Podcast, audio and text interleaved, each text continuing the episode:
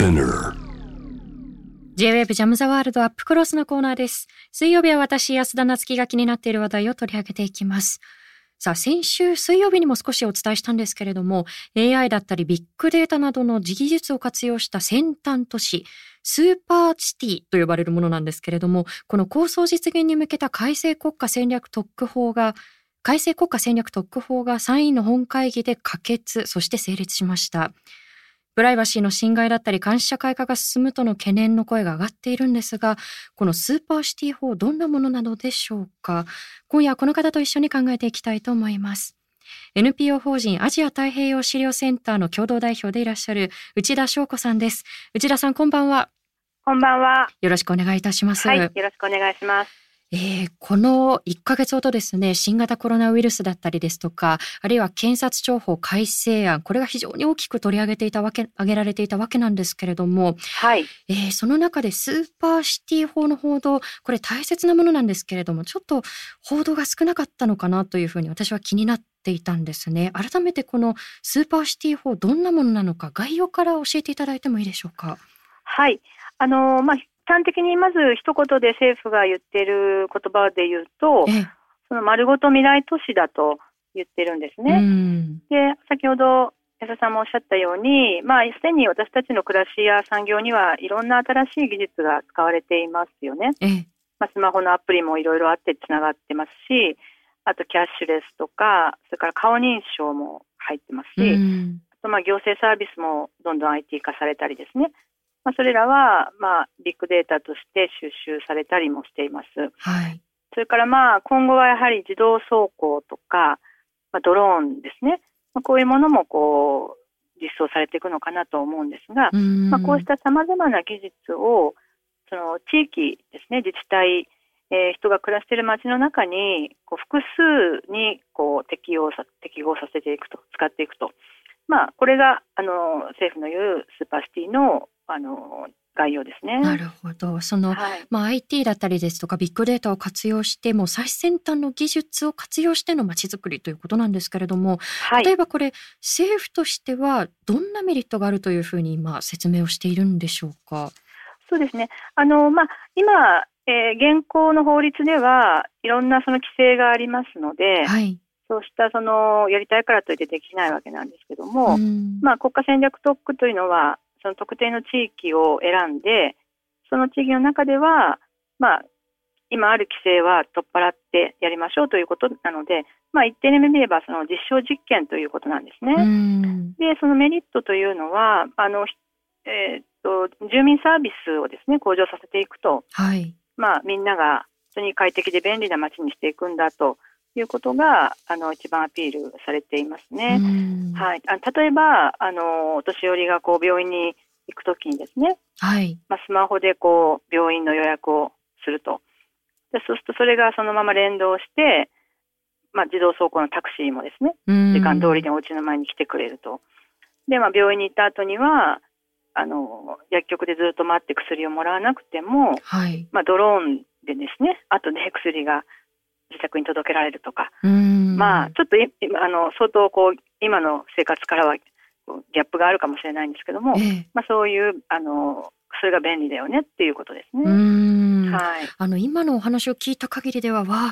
映画の中で見たような近未来的な都市だな、すごいなという印象を持つ方もいらっしゃると思うんですよね。ただ、はい、様々問題点もあるということで、後ほどその点は掘り下げていきたいと思うんですけれども、はい、そもそもプロセスの部分についても振り返っていきたいと思うんですが、はい、例えばこれ去年の1月に国会に提出された時はこれ、成立しなかったということですよね。で、1年半前を振り返ると、この時はなぜ成立しなかったか、このあたりはいかがですか。はい、通常その法案を国会に上呈する前にはですね、内閣法制局のチェックを受けるわけですけれども、はい、2019年の際に用意されたスーパーシティ法っていうのは憲法の94条に反するという指摘がですね、内閣法制局から入ったんですね。憲法の94条、はい、でこれは地方公共団体、自治体ですねは国の法律の範囲内で条例を制定できるということが規定されているわけなんですね。これは当たり前だなとみんな思われると思うんですけども、ただその最初に出されたスーパーシティ法案っていうのは、うん、非常にその自治体に強い権限を与えてですね、規制緩和をしていくと。でその結果、その日本の国の法律を上回るようなですね、いろんなそのことができるような、うん、条例を作れるという提案だったんですね。で、この背景にはこのスーパーシティを進めてきた一つにその有識者会合というのがあって、これはいろいろ話題になって竹中平蔵さんが座長されてるんですけども、彼なんかはですからもう自治体がこうもう国をこう上回るようなですね、規制緩和をして、作りたい街が作れるという意味で、ミニ独立政府というふうにも言ってたんですね。はい、そういう言葉がありましたね。はい、そうですね。でところがもちろんそこまでのですね、権限を自治体に与えれば国と自治体の関係というのは大きく歪められますし、そこに住む住民もですね自治体の首長さんによっていろいろこう変わっていくということで安定性もないので、それでストップがかかったわけなんですね。なるほど。で、その後法案は修正されて、で今年の今の国会で議論されているという形になりますね。ただ今おっしゃった中ですと、その以前提出された法案の中では国の法律の範疇を超えてしまうということで成立しなかったで、ところがこれを再び提出してきたわけですよね。その、修正してきたとはいえ、今回改めてこれを提出して、そして成立させたということの背景だったり、これ狙いというのはいかがですか？もともとこれは国家戦略特区の一つであるわけなんですけども、2014年に始まった国家戦略特区というのは覚えていらっしゃいますかね。日本を世界で一番ビジネスのしやすい国にするんだとかですね、あとその、いわゆるその岩盤規制というですね、既得権益を持っているその人たちを、ぶっ倒してですね、それで経済成長しようという、割とこう華々しい目的を掲げられてたんですけども、ただ6年が経ってですね、なかなか GDP の増加にもこれつながってませんし、規制緩和というのが全国的にたくさん広がっているわけでもなくて、いわばやはり失敗をしていると思うんですね。で、本来は立ち止まってこう考え直すべきだと思うんですけども、ただ政府はまだまだ規制緩和が足りないからだということで、今回のスーパーシティをですね、2年前に提案したんですけども、一つのこの起爆剤のようにしてですね、国家戦略特区自体をこう生まれ変わらせるというか盛り上げていこうという意図があるというのが一つと、あとこういうその AI とかビッグデータを使ったいろんな技術というのはですね、やっぱり中国とかアメリカが強いですよね。で日本もいろんな IT 企業や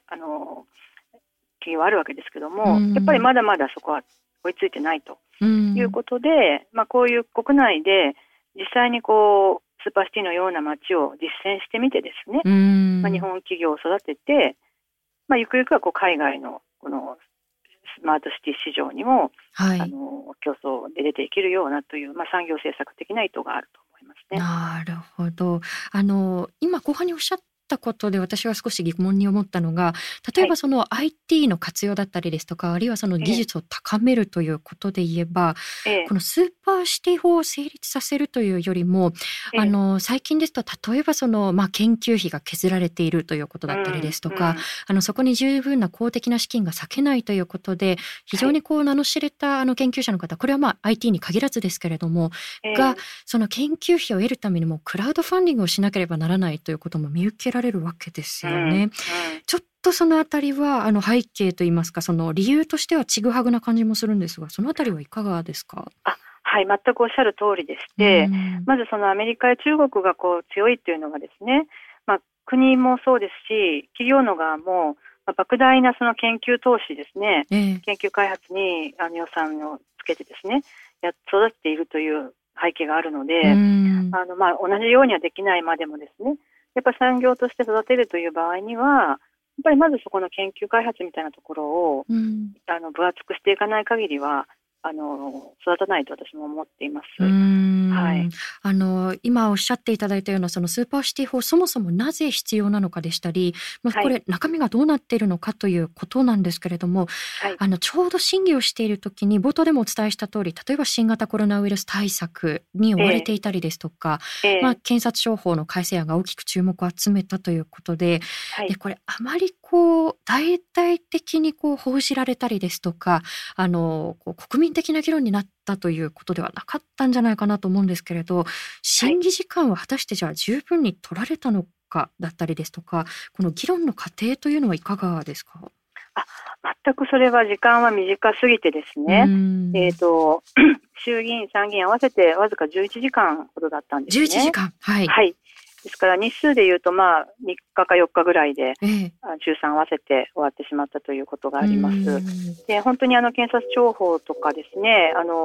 黒川前検事長の賭け麻雀の問題とかがですね、もうまさにそのことが問題になっていたその日に審議がされてすぐ通ったということなんですよね。そうですね、はい、これ11時間というその時間の短さ自体もそうなんですけれども、はい、このプロセスの中で気になってのが、例えばこう、はい、先週水曜日に可決成立ということでこの番組でも冒頭でお伝えしたんですけれども、ただこの日与党側の討論がなかったというふうに記憶をしているんですよね。はい、で、はい、通常ですと例えばいやいやこういう例えばメリットがあるんです、こういう点で賛成ですっていうことが討論として挙げられてしかるべきだと思うんですけれども、はい、このあたりはいかがですか？はい、これもおっしゃる通りで、まあどの法案もですね、賛成反対討論というのは最後にあるわけですけども、まあ、率直に言って与党の方はこれもう必ず通る法案だという理解が前提になってて、なので、まあ、改めてその意義をですね、まあ、野党や、まあ、ひいては国民にですけれども、まあ、わざわざ説明する必要もないなというふうに思っていたと思うんですね。はい、で実はこのスーパーシティ法案には最後可決した後にその15項目の付帯決議というのがついてまして、でこれ項目も非常にたくさんありますし、一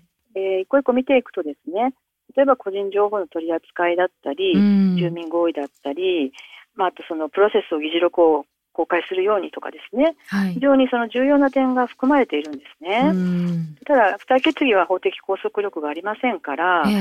本来であればその付帯決議などしないでですね、ちゃんともっと時間を取って議論して、まあ、必要なものは法案に盛り込むと、そういう丁寧な審議が必要だったと思います。なるほど。今個人情報のことについて少し触れていただいたので、リスナーさんからの、はい、ご質問のメールにもご対応していただければと思うんですけれども、はい、ラジオネームおのじさんからいただきました。はい、個人情報を一元的に集約して管理するとなると、住基ネットやマイナンバーの時にも紛失したセキュリティの問題が心配です。小説1984の世界とは言いませんが、情報が適切に扱われるという保証はどこにもありません。しかしメリットもあって遠隔で医療や教育ができるとなれば、今の新型コロナ禍のような災害の時にとても助かりますね。そう考えるとリスクをある程度覚悟して舵を切ることも大切なのではないでしょうか、ということで、まあ、享受できるそのメリットとその個人情報というその、まあ、問題点と両軸、これは議論しなければならないところだと思うんですが、特に、これまでの法案の中で、まあ、この法律の中でこれが問題だというふうにお感じになる点というのはどういったところがあるんでしょうか？そうですね、まあ、まずは多くの人がこの個人情報が適切に扱われるのかということに関心を持っていたと思いますし、はい、野党の議員の方もですね、まあ、多くはその点について質問をされていたんですけども、まあ、感想から大きく先に言うと、やっぱりこのメリットの部分を政府はすごく強調して提案をしている一方でですね、じゃあ、個人情報を含むデメリットとかリスクですね、この部分についてはなんかちょっとやっぱり甘いなっていうふうに感想を持っているんですね。はい、で例えばその今おっしゃったそのセキュリティ面でいうと、サイバーセキュリティの弱さっていうのは日本は中国やアメリカに比べれば弱いという指摘がされてまして、はい、でつい最近もNTT コミュニケーションズという企業がサイバー攻撃を受けて、自衛隊のね通信ネットワークがの情報が流出したんじゃないかという事件もほんの 2,3 日前起きましたけども、まあ、そういうあとそのちょっと前リクナビというですね、はい、就職サイトのが情報をですね内定辞退率というものを勝手にですね出してそれを企業に売ってたとかですね、まあ、そういう事件が多々ある中でこのスーパーシティのポイントはやはりその今まで別々に管理されていた情報がですね、はい、別々というのは国や自治体や企業がそれぞれに管理していた情報がですね、まあ、つながっていくとでそれによって便利になるよっていうことなんですけれどもこの横断的にこうつながっていくっていう仕組みはやっぱりこれまでの個人情報保護法だったりいろんな規制だけではやっぱ対応できない部分があるなというふうに思っていてですね、はい、だから実は日本の個人情報保護法にはまだまだ弱いなと思われる部分がありまして例えば個人情報の定義それ自体もですね、はい、EU なんかと比べればすごく弱いんですよね例えばそのメールアドレスも名前や所属がそのままこうアルファベットになっている場合は個人情報として扱われるんですけれども、はいまあ、ABCD とかですねランダムな英数字の羅列だったりするアドレスは直ちに個人情報として扱われないんですよねそれとか今クッキーと言われるものだったり、はい、IP アドレスとかですねそういうオンラインの識別子と言われますけどもこれも個人情報として定義されていないんですよねだからその一方でこのスーパーシティのようなものがどんどん進むとですね、はい、やっぱりこのプロファイリングとか紐付けとか今あるいは格付けもされちゃうっていう世界ですからその今の技術が進んでいる時代の法規制としては不十分だと思うんですね。なるほど、今挙げていただいたその個人情報の定義そのものがそもそもまだ甘いんではないかということと、はいまあ、あとは管理の問題ですよね。先ほどご指摘いただいた、例えばその NTT の、例もあれば、まあ、公的機関ですと、まあ、年金の流出問題年金の情報の流出問題なんかもありましたよね、はい、ということを考えると特にこの管理の点で着目をしていくと、はい、例えばこのさまざまなサービスを提供していくためには、はい、行政が持っているその個人情報というのを、はい、その企業と共有していくということがこれ求められてくるわけですよね。ただそれにどこまでその住人の人たちのその合意を得ていくのかこのあたりが曖昧なんではないかというふうに私も感じているんですがそのあたりの合意形成についてはいかがですか。はい、はい、ここも国会審議で論点になった一つですけれどもやっぱり非常に曖昧な形で終わったと言わざるを得ませんね。で法律上にですね住民の合意ということをきっちりと規定した文言は一切ないんですね。で、まあ、政府は説明としては計画を立てるこの区域会議と呼ばれる場があるわけなんですけども、まあ、ここに住民に入ってもらっても構いませんよというふうに言うんですけどもここに入ることが想定されているのは企業とそれから自治体の長ですね、まあ、首長さんそして内閣府国ですね、はい、だからそこに住民の存在というのはほとんど想定されていないということでしてで、さらに計画が出来上がってそれを最後国に提出する前にですね、その住民合意を取ったということを証明する書面をこう一筆取ってくださいっていう規定があるんですけれども、まあ、これもですねどの範囲でどこまでこうちゃんと聞かれるのかということが極めて曖昧で、それをこう尋ねられると政府の側は、まあ、これはもう個別の区域会議の方でつまり自治体の側でいろいろ工夫してもらいますというような形で、まあ、逃げの答弁というかですね、いうことをしているので、これはやっぱりかなりばらつきが出てくると思いますし、なるほど、まあ、担保されていないので、かつその地方議会ですねこれの、はい、もう一切存在を排除されていると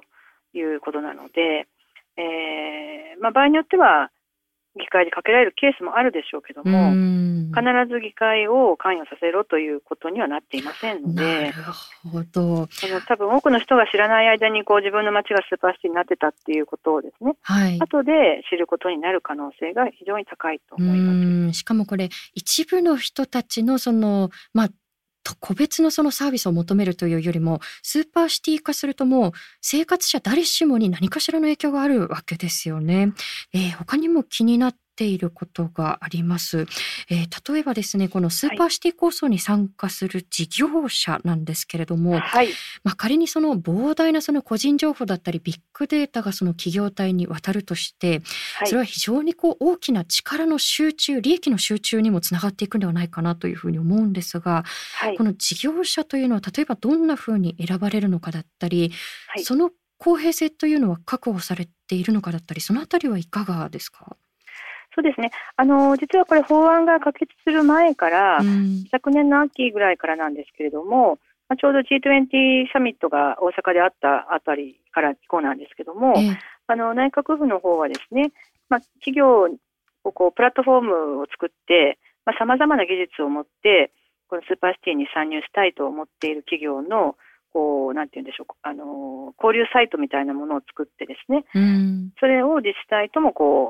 合わせていくというようなことをしていてですね、だからかなり多くの企業はそこに参入してきてるんですけども、もちろん外資系の企業も入ってきています。で、決め方としてはですね、一応形としては、ある自治体があなたの町はスーパーシティに選ばれましたよということが、決まればですね、はい、もちろんその前に自治体からの応募というのがあるわけですけども、決まれば、その後に一緒にやる事業者が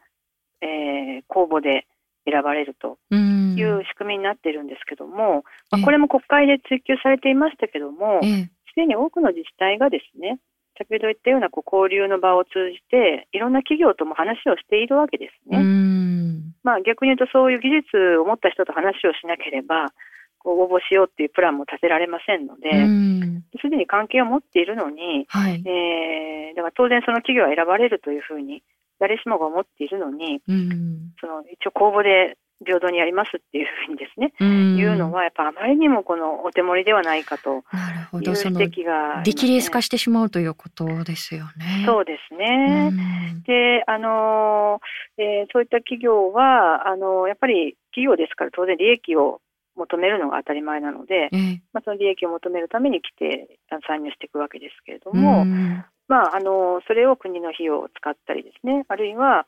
個別のサービス利用者が運営のためにその企業に上納じゃないですけども、一定の手数料なんかを払っていくという仕組みになっていくわけですね。今おっしゃった中ですと、先ほどのその個人情報のお話ともつながりますが、監視の目だったり、あとは透明性ですね、これをどういうふうに確保していくのかということがもう引き続き課題として、残っているということですよね。で、これ、例えば海外の例なんかを見ていくと、海外で例えばスーパーシティ構想のようなものが進んでいる中で、これはうまくいっている事例というのはあるのか、あるいはもうすでに頓挫してしまっているところもあるのか、そのあたりはいかがですか？そうですね、たくさんスマートシティというふうに国際的には言われますけども、このスマートシティというのは国際的な潮流としては非常に伸びている分野であり、市場でもあってですね、中国やアメリカをはじめ多くの企業がですね、新しいパッケージを作って、いろんな国のいろんな町にセールスをしているというような状況があってですね、だから数々の実践事例がすでにありますけども、特徴的に言うとですね、例えば中国もたくさんこういうスマートシティ的なものがありますけども、中国みたいな国はやっぱり国家権力がすごく強くて、ちょっとね、人権侵害が仮にあってもですね、国家がデータを収集管理するという、でそれを成功というのであればそういう意味で成功はしてしまっていると、私はそういう世界は嫌だと思うんですけども、であるいはドバイとかシンガポールのような国もですね、割と民主主義国家というよりはですね、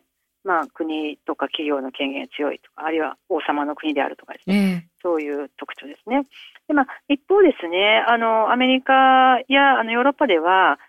割とこのプライバシーと技術のバランスを取っていこうというような形の都市が実践されていることが多いんですね。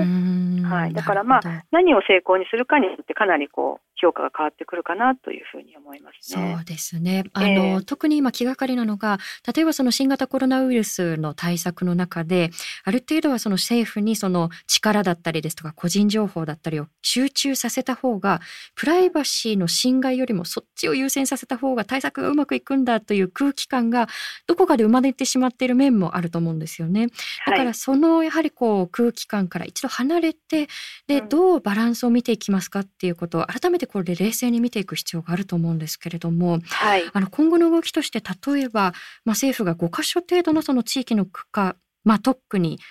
これを指定するという方針で、秋までにこれ募集を開始して年内の決定を目指すということですよね。そうですね。はい。はい、で今後の動きとして、例えばどんなモデル都市になろうとしている地域、どんな地域があるのかだったりですとか、はい、でそもそもそれは住人の方々が、いや自分の都市はモデル都市になりたいというふうに、そこにちゃんと意思が反映されているのかだったり、そのあたりは今後いかがでしょうか。はいはい、でこれも多くの人が知るとって驚かれるんですけども、すでにですね、政府はやはり昨年の秋にこの正式な応募ではないけれども、あくまでアイディアをですね、いろんな自治体から募集しますと、ちょっとややグレーゾーンな形でですね、はい、声をかけていて、ここに現在54の自治体、